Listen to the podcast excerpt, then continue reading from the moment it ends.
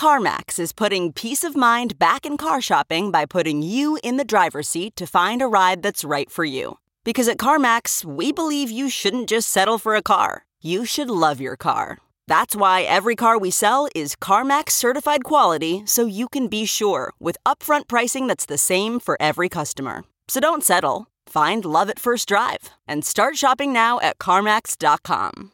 CarMax, the way car buying should be. Okay, picture this. It's Friday afternoon when a thought hits you. I can spend another weekend doing the same old whatever, or I can hop into my all new Hyundai Santa Fe and hit the road. With available HTRAC, all wheel drive, and three row seating, my whole family can head deep into the wild.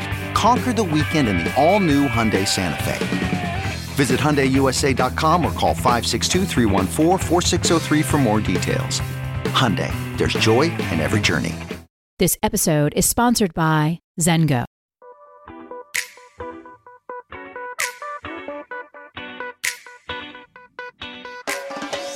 This is the Hash Podcast. Stay informed with the latest on Bitcoin, ETH, the metaverse, Web3, and more with stories that matter to the crypto world. All on the hash for your ears. You're listening to the Coindesk Podcast Network. Hello, happy Wednesday, and welcome to the Hash. I am Zach Seward. That is Wendy O. That is Jen Sanasie. That is Will Foxley, and he is going to start us off today to get you up to speed on the latest in crypto news. Will Foxley, take it away, sir. That's right. I'm back. You know, we got regulation news, guys. This is big stuff, and unfortunately, it's on the United States, but at least we have some clarity, right?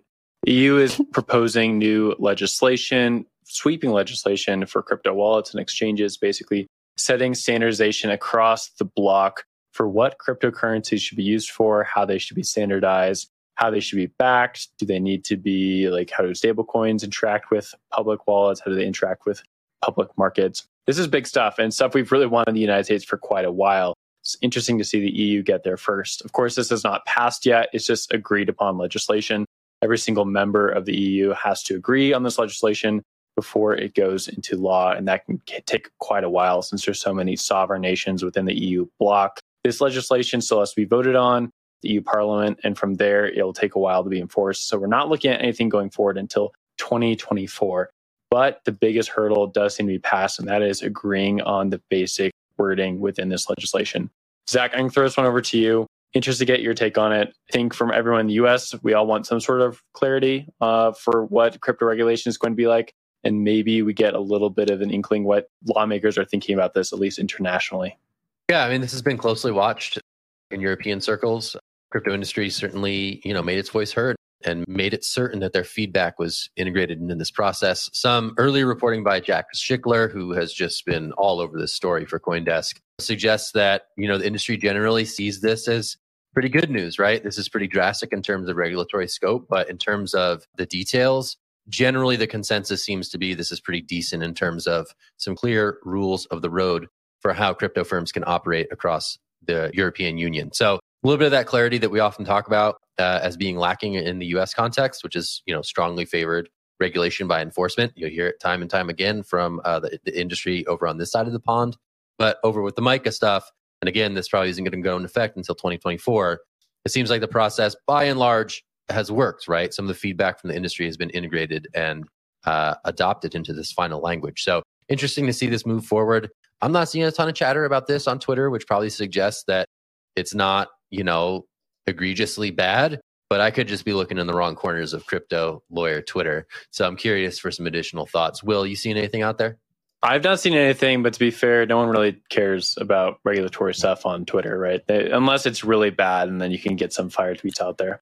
But the thing that does interest me is what happens with wallets, right? There's always this catch with politicians and regulators about what do wallets mean for crypto and how to regulate them. And a lot of industry proponents are like, no, wallets are just a place for storing crypto.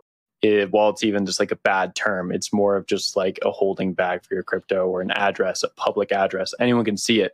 Regulators really get caught up on this and they think of it in the same way that you think of like a Charles Schwab account or your checking account with some bank It's not really what it is, but you know, again, we get regulators get caught up on that, and they want to regulate these things. They want to tie KYC identities to it. I don't know from this legislation so far if we have any inkling what this means, but it is noted within the story that they did come to an agreement about regulating wallets. I'm interested to see further reporting on that. Hopefully, it's not as onerous as the stuff we saw during the twilight era of the Trump administration, where they tried to tie uh, wallets immediately to a person's identity. That would have been very bad for the crypto industry. Hopefully, that's not happening over in the EU. Jen, I'm going to throw this one over to you now. Yeah, I said this on the show the last time we spoke about MiCA, but I wouldn't be surprised if we see North American regulators kind of just take a peek at what's going on within the text of this document and maybe we see them start copying some of the language that's in there and thinking along the same lines. I think what's interesting is that this isn't set to be in place until 2024. And we've seen so much happen in this industry just over the past year, right? And some of what's in here is a response to what's happened over the past year. So one of the things that are outlined in here is that stablecoin issuers have to prove that they have enough assets to back up each one of the stablecoins that are issued. And I think that we all know kind of, you know, where that language might come from, just looking at what's happened in the industry over, over the past few months. The NFT part of MiCA is really interesting though. It says that so many NFTs are traded like financial products and are capable of mis-selling and market abuse. And so there are all these requirements for NFT issuers that include issuing a white paper and treating NFTs almost like fungible tokens. I wonder if this is going to drive NFT projects to really change the language and how they're marketing their NFTs, you know, really focusing on that utility or that membership NFT. And I wonder how lawmakers and regulators are going to interpret that. I think it's going to be really interesting. Wendy, what do you think? So this is a good story and it's also a bad story. It's a good story is because we're going to start to get some more clarity when it comes to stable coins in regards to regulation. And I do think that stablecoin issuers should be very transparent and they should show you exactly how the stablecoin is backed. So that's good. It is interesting that it did come out of the EU, but at the same time, I feel like regulators on a global scale have their hands full. They had all this time from the 2017 bull market up until this recent bull market to come up with some sort of regulation, but they haven't. And now after the Terra Luna collapse, UST collapse, everybody seems to be scrambling to put something together. This might not necessarily be a good thing if it is rush, especially if the people that we have creating these laws or these bills or these regulations don't necessarily understand what cryptocurrency is or how it works. And that kind of segues back to Will's point. The bad thing is, is I do think that this is just a little tiny push for them to really require KYC for wallets. And I just want to be able to keep my privacy to some aspect. Like I'll pay my taxes, I'll do what I have to do. But back to Jen's point, when you were talking about NFTs, I think that that is very, very interesting, kind of integrating this news into the NFTs because NFTs are essentially tokens. That's what they are. And it's going to be really kind of hard to navigate the NFT ecosystem with laws and regulations like this because when we look at cryptocurrency and we look at NFTs, yes, NFTs are tokens, but at the same time, they kind of serve as a different purpose. And I do feel like NFTs do have different utility when it comes to their different projects because they can be authenticating maybe land or records or artwork or whatever that may be. So this is going to be a story we're going to have to follow. And it kind of segues into my next story regarding Swift. Oh, woohoo. So this came out kind of, I don't know if it was necessarily a shock, but it was good to see, good to see. Swift says it has proved it can be the way forward for global CBDCs, which I'm very not happy about CBDCs. And they basically came out and said they solved the interoperability issue between networks. That part of this headline is going to be very interesting to me because wouldn't you think that they would use the same network for CBDCs so that everything could be easy for remittances and whatnot? That's just my two cents. But anyways, there was a blueprint framework released for a global CBD system, which is kind of weird about the interoperability thing. And if you guys don't know what Swift is for the audience, and that's okay if you don't know, it's an interbank messaging system that facilitates cross border payments, international wire payments. They basically want to achieve instant frictionless cross border payments. And the current network is usable in 200 plus countries and connects over 11,000 banks and funds. For the record, I do not like CBDCs. I don't like the idea of it. Yes, I want people to have access to their money. I want them to be able to send to their families or do whatever they need to do. but I do not like CBDCs because I think it is going to be a direct attack on our privacy. I Want to toss this one over to Will for his thoughts. Yeah, I'll snag it really quick and then throw it up to Zach. This is an interesting story, and there's a few notes in here about what it could pretend for the future of digital payments. The biggest thing is SWIFT is a political body, right? It's run by governments. It's agreement between multiple governments to move money. That really came to the forefront in the spring when SWIFT booted Russia off its payments platform, right? It said SWIFT, Russia, you cannot use SWIFT anymore. We're done using it. You cannot transfer money across it. Banks cannot settle across with each other. And that led to a lot of problems with Russian ruble, where the ruble collapsed because of that uh, for a little bit. Now back much stronger, but collapsed for a little bit, caused a lot of volatility within the economy, and then also basically limited Russia's banking system to touch anybody outside of Russia or any other system that Russia has set up. So we saw Russia start talking to Iran and some other countries like China. That was about it, right? Like once you are cut off from SWIFT, you're cut off from everybody. So now let's put this within a digital framework, right? Where we have some sort of obscene idea of a decentralized layer of nodes talking with each other. And Swift is running on top of this. And as Jamie Crawley put it in the article, there's some elements that are similar between Bitcoin and what Swift is envisioning here, or at least what we have a description of the Swift envisioning. They're cousins, but they're pretty estranged cousins, right? Like there's not that much of a similarity besides this notion of decentralization. There might be a few things, like they might have a few nodes, but at the same time, one Bitcoin node is equivalent to one Bitcoin node. A node in the Swift sense, sense is not that, right? A Swift node would basically have control over everything, would be able to stop anyone. So if Russia had a Swift node, you could cut that off from the rest of the system and they wouldn't be able to move their money. It wouldn't be digital cash, more or less. It would still be dollars just running on top of a different rail and on top of a different system which gets you back to the initial problem with all these things that people have brought up so many times. Why do I need a blockchain for this? Like, where is the decentralized element that I need in all of this? If I want some sort of proof of authority system with any sort of money system, which governments do want, then you don't need a blockchain. So this story is interesting because you get some digital asset elements in there because you do think that th- this could be the future for where Swift goes. But in terms of it making sense with Bitcoin, there's not a whole lot of correlation. Zach, I'll throw it up to you. Yeah, let's do it. So Swift, I think, you know, has long been the been the target of, you know, the crypto true believers, right? Like we can have open blockchain networks that derail like Swift as a necessary middleman to global finance.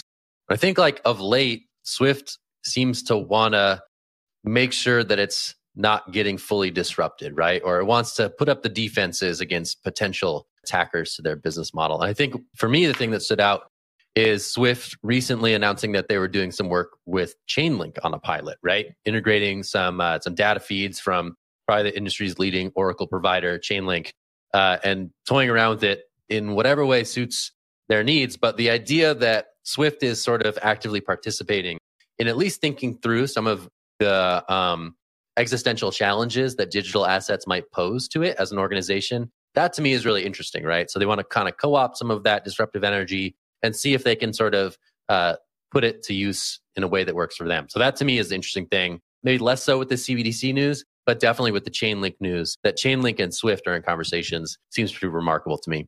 Uh, Wendy, I saw your hand up, throwing it your way.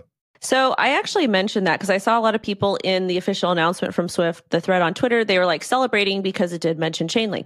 For the record, I do hold Chainlink and I'm also going to be speaking at one of their events tomorrow in LA. But kind of irks me out a little bit because I just don't think people understand. I think people are just reading the headline and they're not understanding how bad a CBDC is going to be. Like, I really do feel like we're going to lose a lot of our privacy. And it's not about Ethereum versus Link or Ethereum versus XRP, whatever it is. I just want people to understand what we are kind of risking at this point. I don't think the CBDCs are going to be private. I think they're going to be able to track us. It's not going to be super transparent for government officials for government spending, which that's kind of what we should be pushing for. So only thing I want to say is please don't just read the headlines and be excited, especially if it involves your coin. Just kind of consider the long term impacts of what is going to happen. And do we really want this to happen? At least none of this stuff has been integrated yet, and we still have time to voice our opinions and our concerns. So this is not something you're happy about make sure to reach out to your local government officials. All right, we're going to let you meditate on that, marinate on that for a little bit. Zengo Crypto Wallet is an on chain crypto wallet with no private key vulnerability, leveraging advanced cryptography called MPC, which, until now, has only been available to multi billion dollar institutions. Zengo is the most secure Web3 wallet and the best place to keep your digital currency, NFTs, and assets secure. It's also fully recoverable using the wallet's biometric recovery kit. Get started at zengo.com slash hash and use code HASH to get $20 back on your first purchase of $200 or more. Terms and conditions apply. See site for details.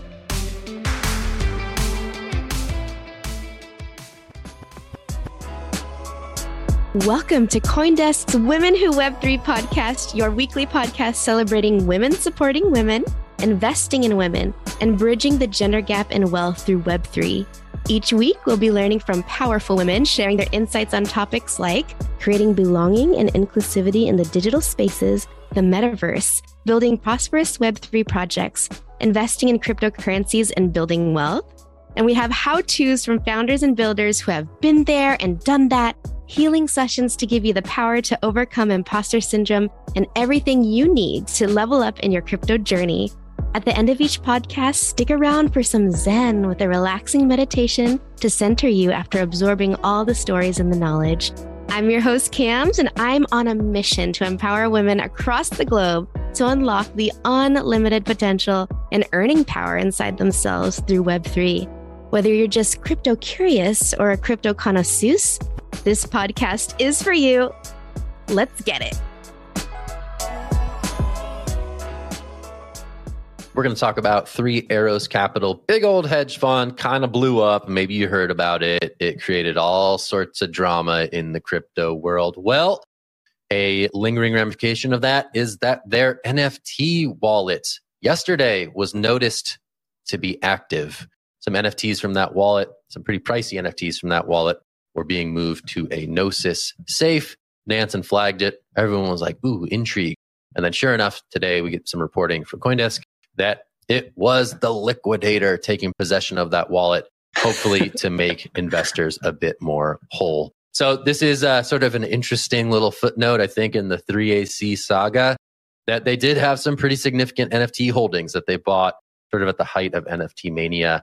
The value of some of those holdings are down significantly, but as they get unwound and those assets get liquidated, we get to see some of the inner workings of it thanks to on chain sleuthing and other fun stuff enabled by public blockchain networks. All right, it's the Jen show. I'm tossing it to her. Jen, what are you thinking?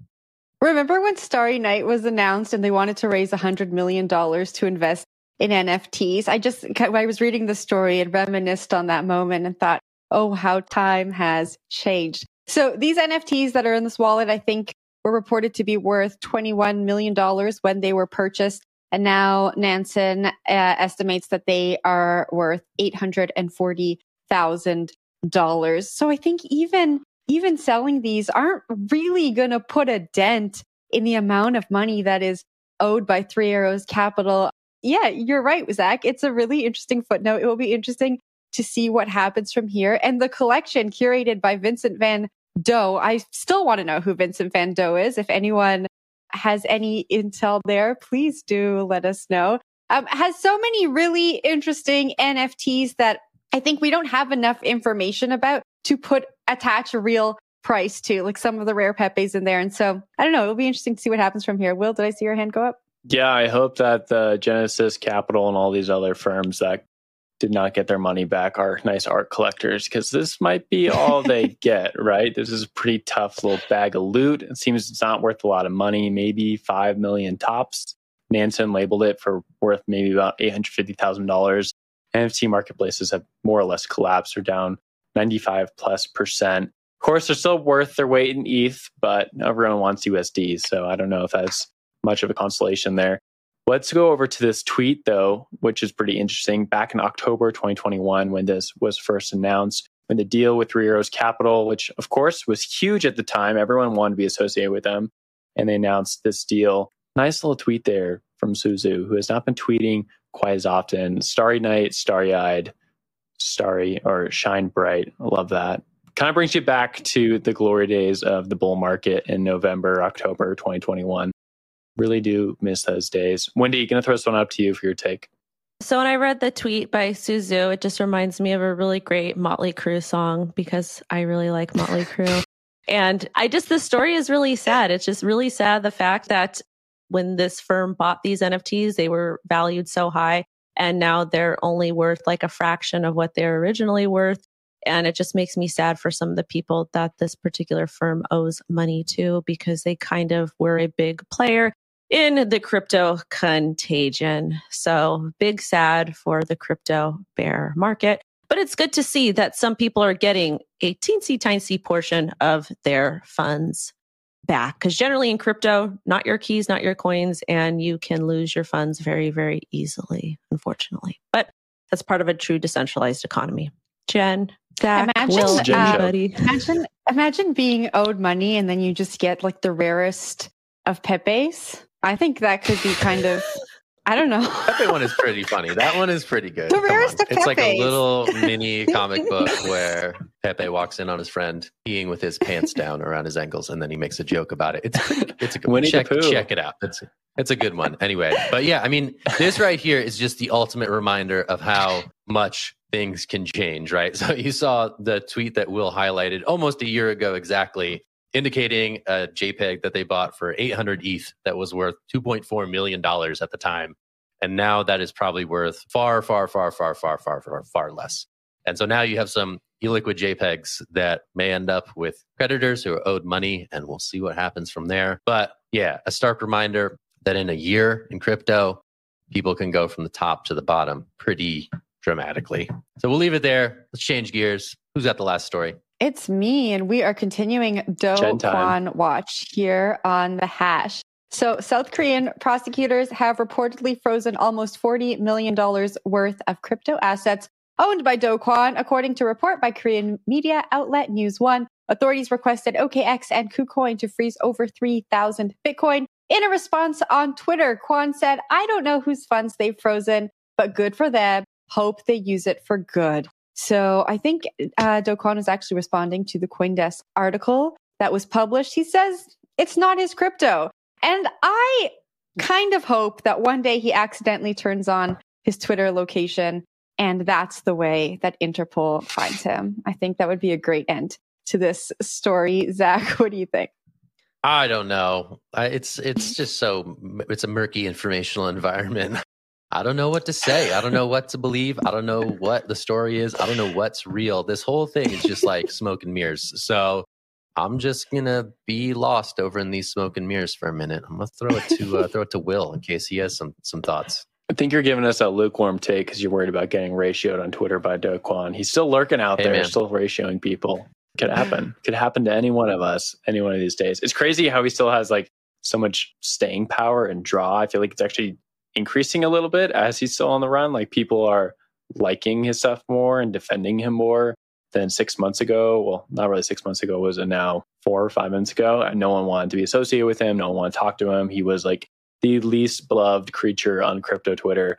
And now he's still around, still tweeting good bit, you know, clapping back at this Coindesk story about these funds. Uh, interesting to see that pop up. On the funds itself, it is hard to say what is what. More than likely, these are his funds, right? Because if you look at it, when you have to do KYC for a lot of these exchanges, probably has his identity behind it. And you can deny it, and maybe it is somebody else who labeled themselves as Do Kwon, or maybe they did some poor address tracing and they snagged somebody else and froze all their funds. But uh, the look of it, I would say that's probably his, and he's just out there gaslighting some more. But who knows? We'll find out. Wendy, to you. All I'll say is that I think this is going to be a very, very interesting lifetime novella in the near future. And I can't wait to watch it. Pretty much all I have to say. It's absolutely insane watching this play out. And we love social media because we can track drama instantly. Yes. It's the perpetual entertainment Do machine, the crypto novella. industry. It really is endlessly.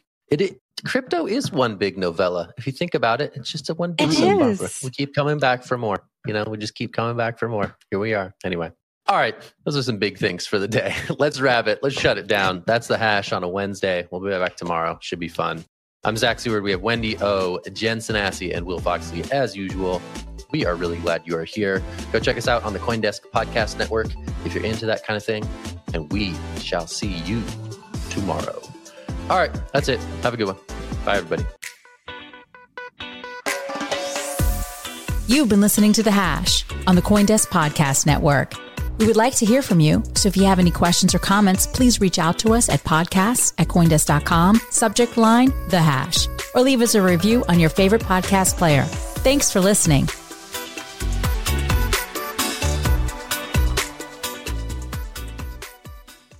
You can probably treat yourself to an ad free upgrade or at least grab an extra latte after getting a Chime checking account with features like fee free overdraft up to $200 with SpotMe. No minimum balance requirements and no monthly fees. Open your account in minutes at chime.com slash goals24. That's chime.com slash goals24. Chime feels like progress. Banking services and debit card provided by the Bancorp Bank NA or Stride Bank NA members FDIC. SpotMe eligibility requirements and overdraft limits apply.